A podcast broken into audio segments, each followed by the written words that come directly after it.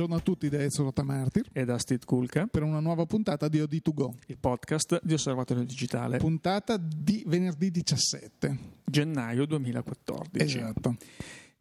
Sembra ieri, eh, quando eravamo la scorsa puntata, che c'era stata la chiusura del CSS di Las Vegas, International CSS o International CES di 2014. 2014. Qualche anno fa a Las Vegas, eh, adesso non è un argomento molto fotografico, ma Microsoft eh, aveva presentato un prototipo di eh, un VC informatizzato e infatti Attenzione. la battuta che era stata fatta in Italia un po' da tutti era giusto al CES potevano presentare una cosa del genere, che era poi in realtà un incubo perché tu vai in bagno con una cosa con tutti i monitor, i display, touch, mouse, pulsanti, le tastiere. Eh, per non anche, perdere mai tempo, continuare a lavorare. tocca lavorare. Ecco, meno male che è finito tutto al CES di Las Vegas. Perfetto quel che succede a Vegas rimane a Vegas, è un detto. Esatto, esatto. Eh, settimana dopo la chiusura del, del, CES e ci sono ancora, come avrete notato su Fotoguida, siamo andati avanti a pubblicare tutte le, le, novità fotografiche. Stiamo continuando a digerire la Esatto, la quello che è successo in quella settimana.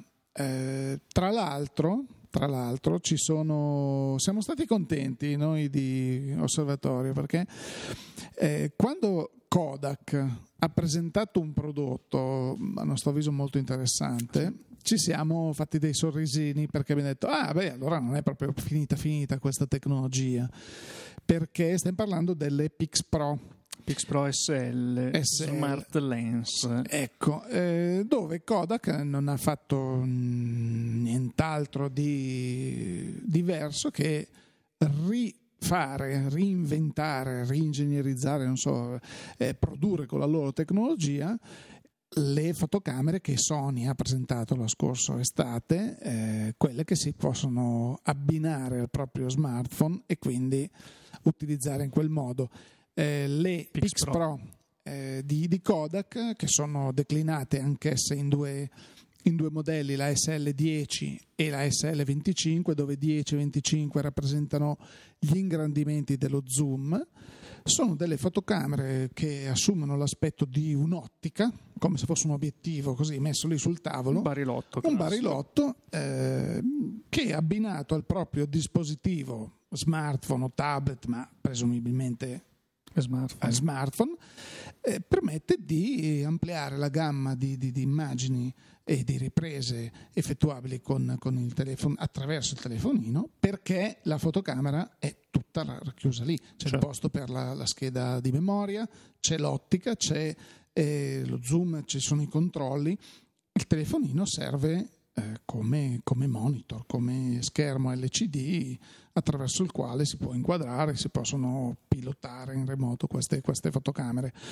C'era chi all'annuncio della Sony disse sì sì è un giocattolo, non le vorrà nessuno, noi invece che allora gridammo, non dico al miracolo, però ci sembrava un prodotto STID piuttosto interessante e innovativo e abbiamo detto ma chissà mai che abbiano aperto una strada. Anche perché avevamo visto dei prototipi non di Sony eh, proprio pochi mesi prima Ehm, perché in effetti apre un nuovo modo di fare fotografia, non sostituisce la fotocamera, non sostituisce la foto col telefonino. Neanche il telefonino sostituisce ecco. la fotocamera, il discorso che ce l'abbiamo tutti in tasca, ecco, il solito eh, discorso che facciamo. Quello che noi sosteniamo sempre sono tutte nuove opportunità, nuove modalità eh, che poi in un mondo ideale ognuno di noi avrebbe un telefonino, una compatta, una mirrorless, una reflex, una medio formato, un banco ottico e via dicendo. e via dicendo. Eh, questo farebbe molto felici i produttori, eh, immagino. Ma farebbe eh, felici anche i, i, i possessori. Perché... I possessori passerebbero un sacco di tempo a leggere i manuali di queste macchine senza mai fare fotografia. Quindi forse è meglio avere, forse è meglio rischio, avere una macchinettina e, e fare fotografia e basta. Però in effetti queste sono macchine interessanti questa volta eh, proposte da Kodak, anche se poi non è proprio la Eastman Kodak che le produce, ma sapete no, che no, no. Kodak, come anche Polaroid, sono marchi che sono stati eh, ceduti in licenza a delle case eh, asiatiche che eh, fanno poi vari prodotti con, uh, sfruttando il marchio e anche come era capitato con Polaroid a Las Vegas abbiamo visto dei, degli ulteriori nuovi prodotti. Eh, vedremo perché poi in Italia la distribuzione di Polaroid, la distribuzione di Kodak non è così eh, capillare, non è così eh, formalmente Definita. organizzata definita come capita con, con altre case ovviamente eh, addirittura ehm, ci sono dei marchi eh, che trovate anche su fotoguida eh, che abbiamo inserito uno è il caso di BenQ eh, con degli apparecchi, delle macchine bridge in questo caso, che sono diffuse soprattutto sul mercato medio orientale, ma pare che arrivino anche in Italia tramite canali eh, paralleli, paralleli alternativi e, e, quindi ci è stato chiesto anche di inserire queste, queste macchine. Beh, anche perché oggi Steve, la globalizzazione comunque ci permette di attraverso internet mh, tu puoi comprare qualsiasi cosa. Poi se questa qualsiasi cosa, dopo il fatto che giunga al, alla dogana di Malpensa, alla dogana di Fiumicino, alla dogana di chissà dove, e lì si fermi e si perdono i meandri perché magari un oggetto che tu hai pagato 100 dollari, poi ti venga chiesto un fee eh, di ingresso in Italia tra Dazio, i doganali, IVA, eh, di altrettanti... Questo è un altro discorso. Però teoricamente siamo in grado oggi di acquistare qualsiasi cosa ovunque. Eh, per cui è giusto che a nostro avviso dare queste informazioni, il fatto che comunque questi prodotti esistano. Certo, qualcuno ci ha chiesto ma perché non avete parlato della Canon ELF? Eh, non c'è sul comparatore di fotoguida la Canon ELF piuttosto che altri eh, modelli che in realtà sono nel comparatore ma con le denominazioni che i produttori hanno Europee. per il mercato, mercato europeo. europeo italiano quindi eh, questo può essere anche una, una, cosa, un accorgimento. La ELF negli Stati Uniti si chiama Ixus in Italia, così come so, le Rebel eh, si chiamano da noi EOS eh, 550, XT, XT e così via. Hanno in Giappone si chiamano XT, eh? quindi hanno lo stesso prodotto ha dei nomi differenti per i diversi mercati. Mm, sono scelte di marketing, sono scelte queste. Non, non, alla fine della fiera il prodotto è quello. A Las Vegas si è visto anche eh, qualcosa che non è propriamente una novità, è una continuazione di una tendenza che qualche anno fa sembrava destinata a conquistare il mercato, poi in realtà si è un po' raffreddata. Stiamo parlando del 3D, e stiamo parlando in questo caso eh, di Samsung. Sì, Samsung nel presentare la NX30 eh, ha sottolineato il fatto che attraverso questa mh, mm, sembra molto interessante fotocamera eh, si possono fare fotografie in 3D sfruttando l'obiettivo venduto separatamente eh, da Samsung, che è l'obiettivo 2D 3D, che permette di realizzare questo tipo di immagini. È una cosa molto interessante. Dopo che ci siano difficoltà nel gestire l'immagine, realizzarla, stamparla, mm, tutto quello che segue, è chiaro. Samsung ovviamente, qui ci riallacciamo a un discorso che abbiamo fatto con i grossissimi produttori, Sony, Samsung e così via, che hanno un universo diciamo digitale, elettronico eh, in casa, eh, nella loro offerta abbiano dalla fotocamera che produce eh, immagini o filmati 3D.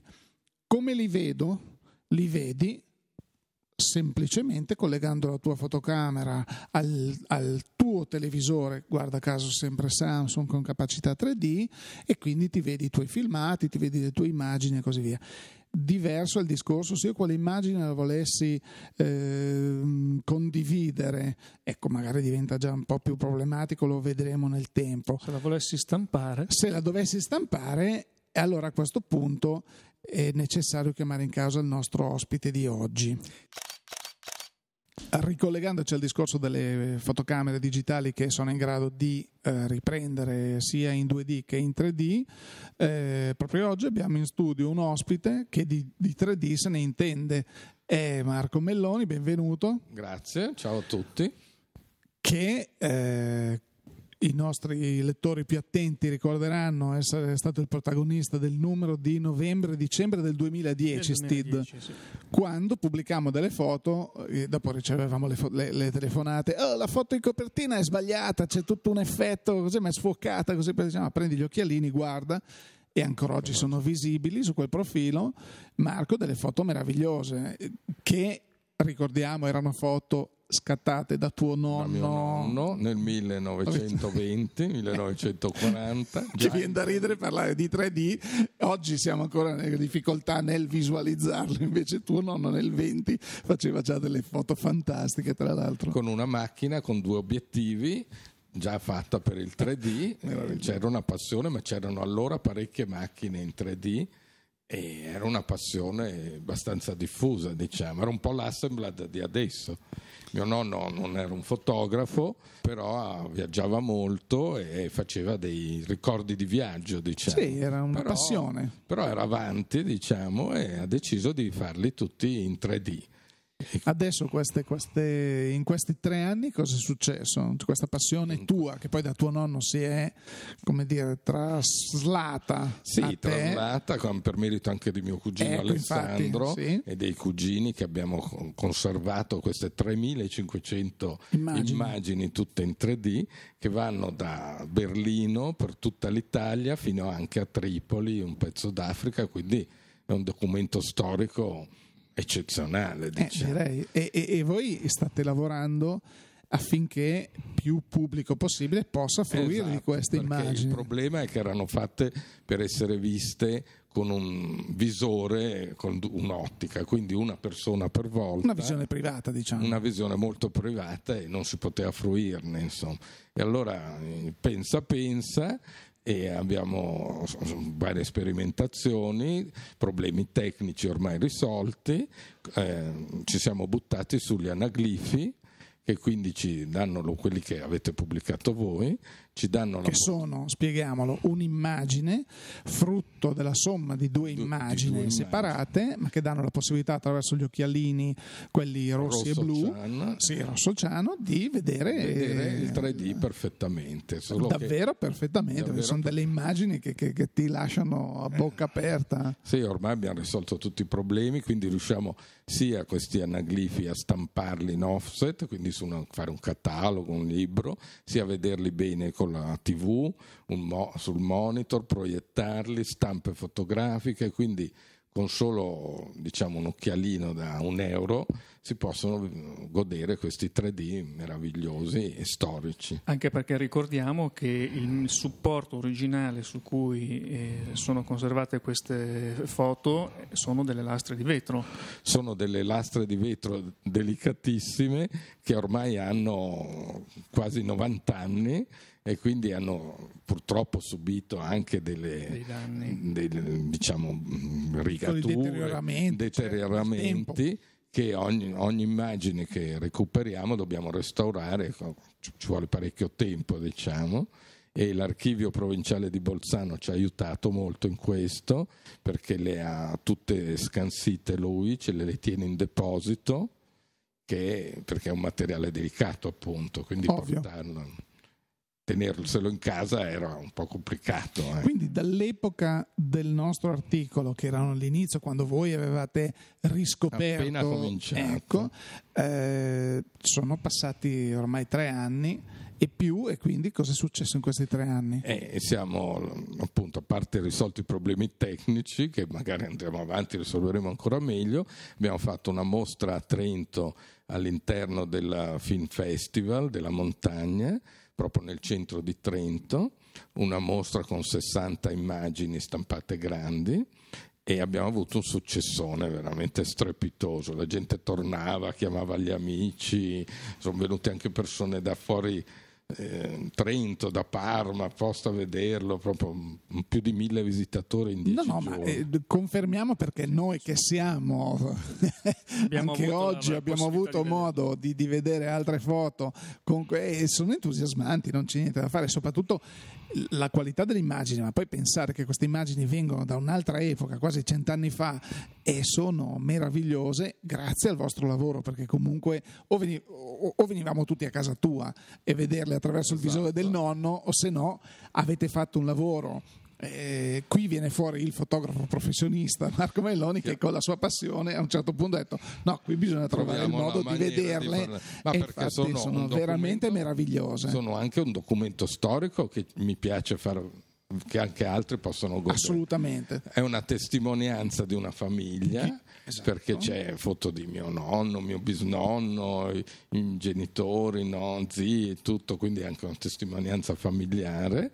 E poi c'è anche la tecnologia che c'era allora e che viene ripresa adesso, quindi è tutto un discorso simpatico e interessante. molto molto bello Eh, quindi questa mostra eh, scaturisce dagli sforzi perché io, noi conosciamo Marco e seguiamo Marco appunto da, da- da tempo e sappiamo gli sforzi che hai profuso insieme appunto alla tua famiglia e ai tuoi collaboratori per rendere eh, vere Fruibili, queste fruibili. fruibili queste immagini e per fare finalmente portare al grande pubblico queste, queste mostre quest'anno ci sei riuscito Quest'anno sì, però, Sì, con la cosa- passione di tutti, Ecco. facciamo ben quattro mostre entro luglio. Che saranno la replica, tra virgolette, di quella di Trento, diciamo? No, non proprio, perché ogni mostra la arricchiamo con altre 10-15 Ecco. immagini. Per esempio, ne abbiamo una il 23 gennaio a Terni, dove abbiamo Ah. tirato fuori altre 8 immagini dell'Umbria. Per anche per rendere un omaggio a chi Certo. ospita. Poi a Bolzano ne faremo un'altra molto interessante, sarà il 25 febbraio, dove invece diamo una scorsa un po' di tutto l'archivio. Quindi ci sono immagini di Berlino, Ah, quella che dicevi, proprio queste, queste immagini. Esatto, Sì. Berlino, la montagna, un po' ci riprendiamo, l'Italia e fino a alcune immagini di Tripoli, quindi Bellissimo. un- anche un documento storico bellissimo. Quindi adesso organizziamo dei pullman e andia- andremo a Bolzano perché perché comunque questa cosa deve essere fantastica. Poi, poi a Pisa il 9 Beh, anche maggio. perché scusa, a Bolzano c'è un'ottima cucina. A me piace il vino dell'Alto Adige. Esatto. Benissimo. La cucina- e quindi eh, una dove- scusa bisogna sempre trovarla. no? La scusa venire, della cultura. no, ma vale veramente bello. la pena. Molto Vale veramente bello. la pena perché sono immagini mm, emozionanti. E poi il 9 maggio saremo a Pisa dove riproponiamo appunto un po' questa di Bolzano con un'aggiunta di qualcune della Toscana perché ne abbiamo alcune della Toscana molto carine e poi i miei nonni, mia nonna era di Firenze quindi, Quindi un omaggio e poi il- il 10 luglio a Ortisei di nuovo con delle foto di montagna e tireremo fuori qualcun'altra di, di Ortisei No, no, è un complimenti perché è un'impresa, no, è un'operazione che state facendo veramente, veramente. Ma io sono entusiasta, nel senso che basta, invito tutti, basterà guardare una di queste immagini per gridare al miracolo e dire: "Eh, Ma eh, perché sì, eh, è vero che poi sono foto del 20, ma senza il lavoro che ci hai messo tu e ci avete messo voi nel portarle sotto forma di anaglifo per poter vedere eh, que- queste immagini con dei semplici occhialini, eh, ma si percepisce un effetto 3D meraviglioso. Ma guarda, le meraviglioso. ultime stampe che ho visto l'altro ieri, quelle che andranno adesso in Umbria, stampate grandi, cioè di 50-70, sono veramente un effetto spettacoloso. Marco, ma per passare dalla lastra di vetro all'anaglifo stampato in offset eh, non è stata una cosa così immediata, vi siete messi lì un weekend con uno scanner, No.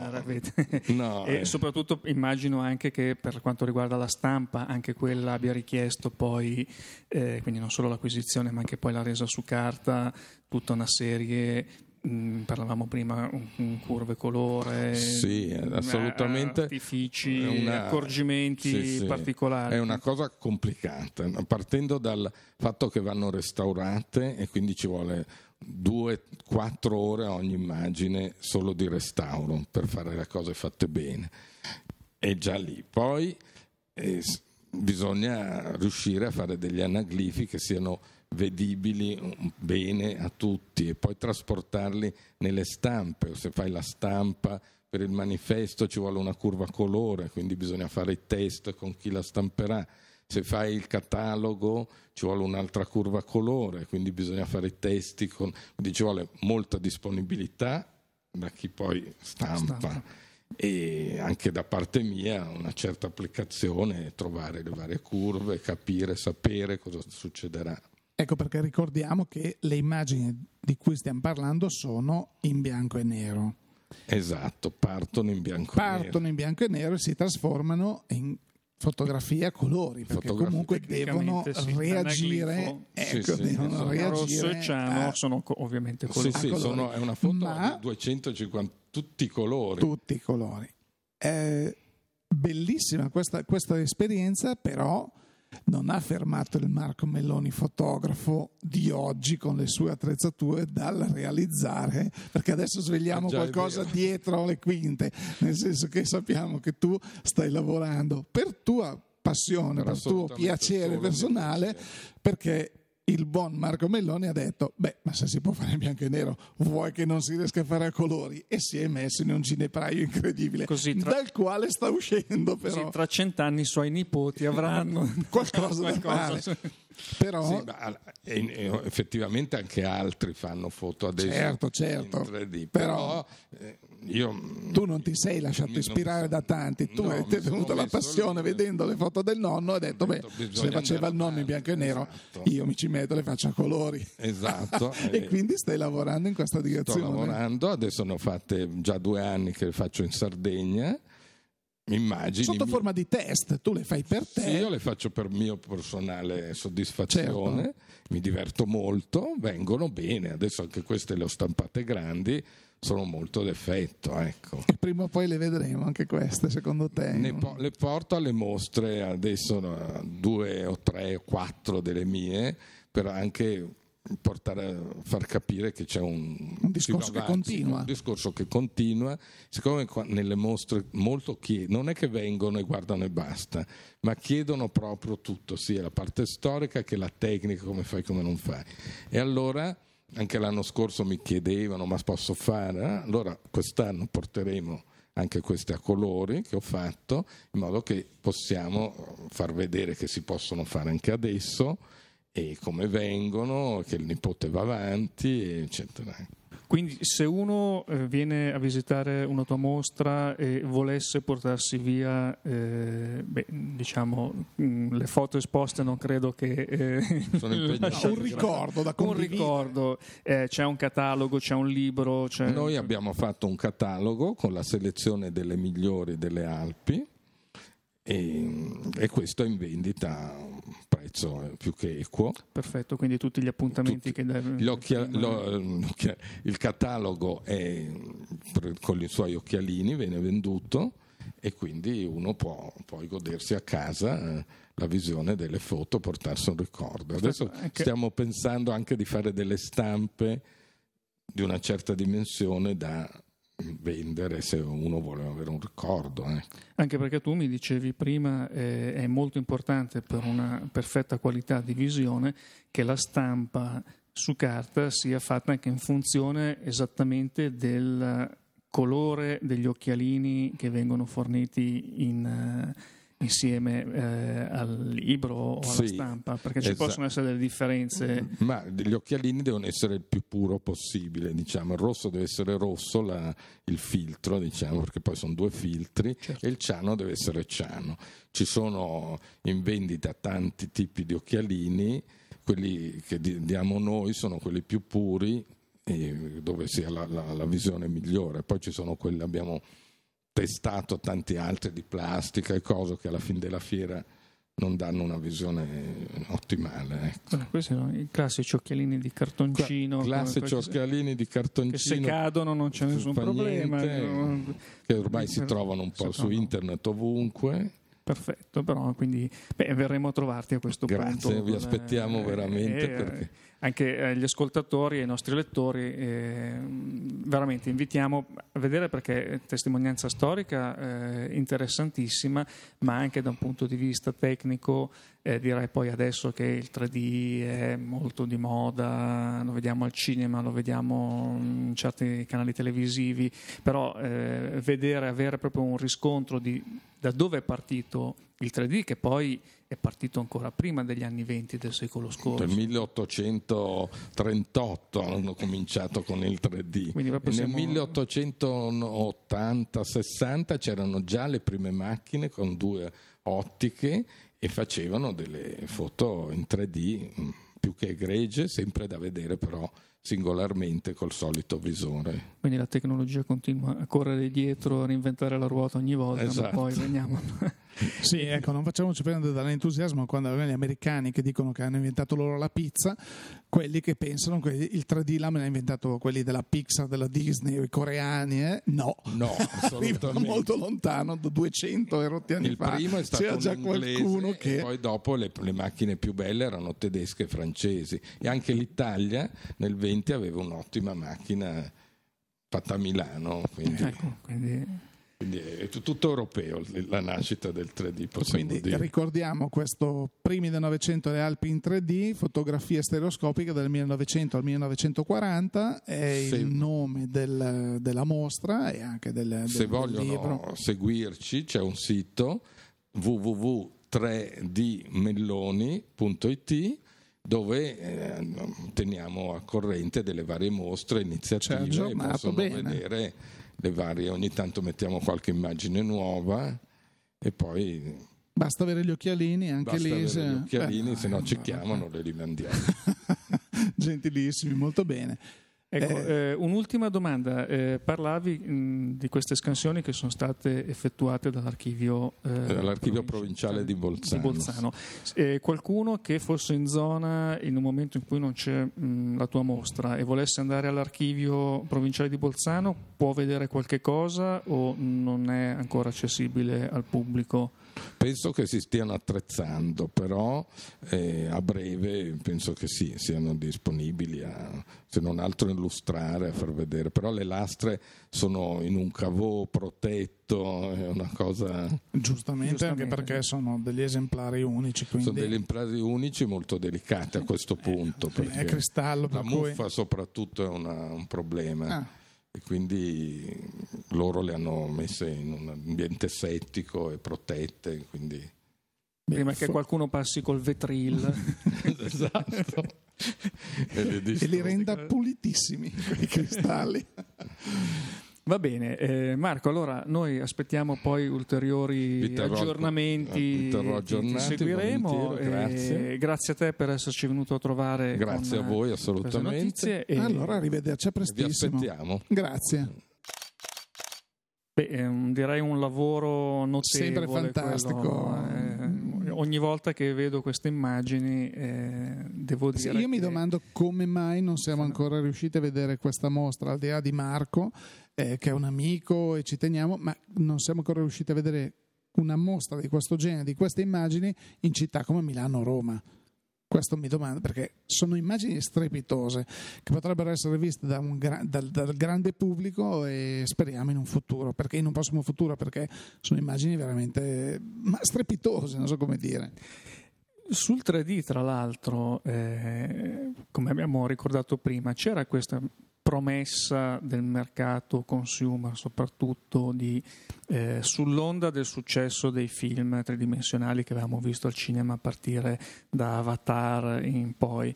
E poi in realtà si è un po' fermato mh, tutto. Mh, sembrava, sembrava, il mercato non ha recepito un po' per la scomodità degli occhialini, un po' perché se non gli schermi devi stare esattamente davanti. Un po' anche eh, per la eh, situazione economica situazione. attuale che non ha favorito l'immediato così, eh, l'immediata diffusione di, degli schermi 3D. La mancanza anche di contenuti poi. La mancanza anche diciamo, di contenuti. Non è che ci sia molto. E, ehm, ricordo, mi ha fatto venire in mente, eh, quando c'è stata la, eh, la gara di assegnazione dei mondiali di calcio del 2020, quelli che poi è stato deciso di tenere nella proverbiale frescura dei mesi estivi del Qatar Eh, il Giappone si era proposto eh, con un highlight molto particolare di questo suo progetto eh, che riguardava mh, la trasmissione tridimensionale delle partite, eh, attenzione, non su televisori o quant'altro, ma addirittura all'interno di campi di calcio degli stadi in giro per il mondo. Cioè i giapponesi hanno detto noi abbiamo già una tecnologia funzionante su piccole dimensioni, parliamo di una scrivania, non di più. Ed è una tecnologia che, se non ricordo male, di proiezione laser, che eh, ricrea tridimensionalmente delle scene che possono essere viste da qualsiasi punto intorno. Eh, tipo ologrammi? Tipo ologrammi, come fosse ologrammi, un po' come in Guerre Stellari. Star Wars, eh, sì, Guerre Stellari la principessa che chiedeva aiuto sì, veniva proiettata eh, tridimensionalmente dal, dal, robottino. Ecco, una cosa di questo tipo. Loro dicevano da qui al 2020 avremo senz'altro la tecnologia per coprire i campi di calcio. Poi, vabbè, eh, la FIFA ha detto sì, una bella idea, magari ne riparliamo. Cioè, quindi se ho capito momento. bene eh, i mondiali di calcio si svolgeranno nel 2000, quello che sarà a Dubai, per modo di dire, negli Emirati Arabi, benissimo. Però io sono in Canada quindi vado al Bireco allo stadio per vedere Guarda, la partita Brasile-Germania esatto. eh, trasmessa in, in, maniera olografica dentro lo stadio, come se fosse, sì. fossi lì davanti. Quindi i giapponesi hanno detto fate il mondiale da noi, noi faremo eh. questa, questa, cosa. E, eh, è stato abbastanza Quindi però ecco per dire, adesso al di là eh, di questa che era un po' una proposta forse estrema, però eh, ci dà l'indicazione della direzione verso la quale quale i produttori di tecnologie stanno lavorando certo. sul fronte tridimensionale, cioè niente più occhialini, niente più display particolari che richiedono ah, no. una posizione definita, piuttosto che, ma proprio un modo di ricreare l'immagine nello spazio tridimensionale effettivo. Quindi perché poi ricordiamoci che il problema del 3D oggi è ricreare un effetto 3D su una superficie bidimensionale, 2D, certo. quindi questo è poi il vero ostacolo eh, da un punto di vista tecnico. Invece ricreare forse l'immagine tridimensionale nello spazio tridimensionale paradossalmente potrebbe dici, essere, potrebbe più, essere semplice. più semplice quindi vedremo chi vivrà vedrà è curioso anche perché poi in questo caso uno effettivamente vede la scena diversamente a seconda di dove si trova perché la ripresa ah, sì, sì, certo, certo. come essere allo stadio. Come essere allo stadio eh, assolutamente. non, dovrebbe essere un'esperienza malvagia perché poi vabbè, qui si parla di calcio ma poi ci sono tutti gli altri sport tutti gli altri eventi che possono essere vissuti potrebbero essere vissuti in questo modo. Non male non male. Un po' come capita anche in certe mh, sale conferenza di teleconferenza sì, sì, molto avanzate, avanzate dove, dove, tu hai mh, so, una presenza una presenza la metà della scrivania Germania che è dove proprio, ti, ti, sembra sì, di avere sì, le persone sì, eh, lì. Sono chiaramente ambienti piccoli, controllati, certo. con delle tecnologie molto costose, non sono chiaramente tecnologie per il salotto di casa, non sono film che vengono proiettati, ma eh, è appunto una videoconferenza, però diciamo che sono degli assaggi di quello che eh, ci aspetta indubbiamente in questo settore. Quindi a questo punto non ci resta che darvi l'appuntamento sulle pagine dei nostri siti www.fotoguida.it www.osservatoriodigitale.it alle nostre pagine social. sulle pagine del comparatore di fotoguida sempre più ricco di eh, modelli, prodotti e case fotografiche. E per quanto riguarda il nostro podcast OD2Go vi diamo appuntamento al prossimo venerdì 24 gennaio e quindi da Steve Kulka. E da Ezio Martir grazie per l'ascolto. A risentirci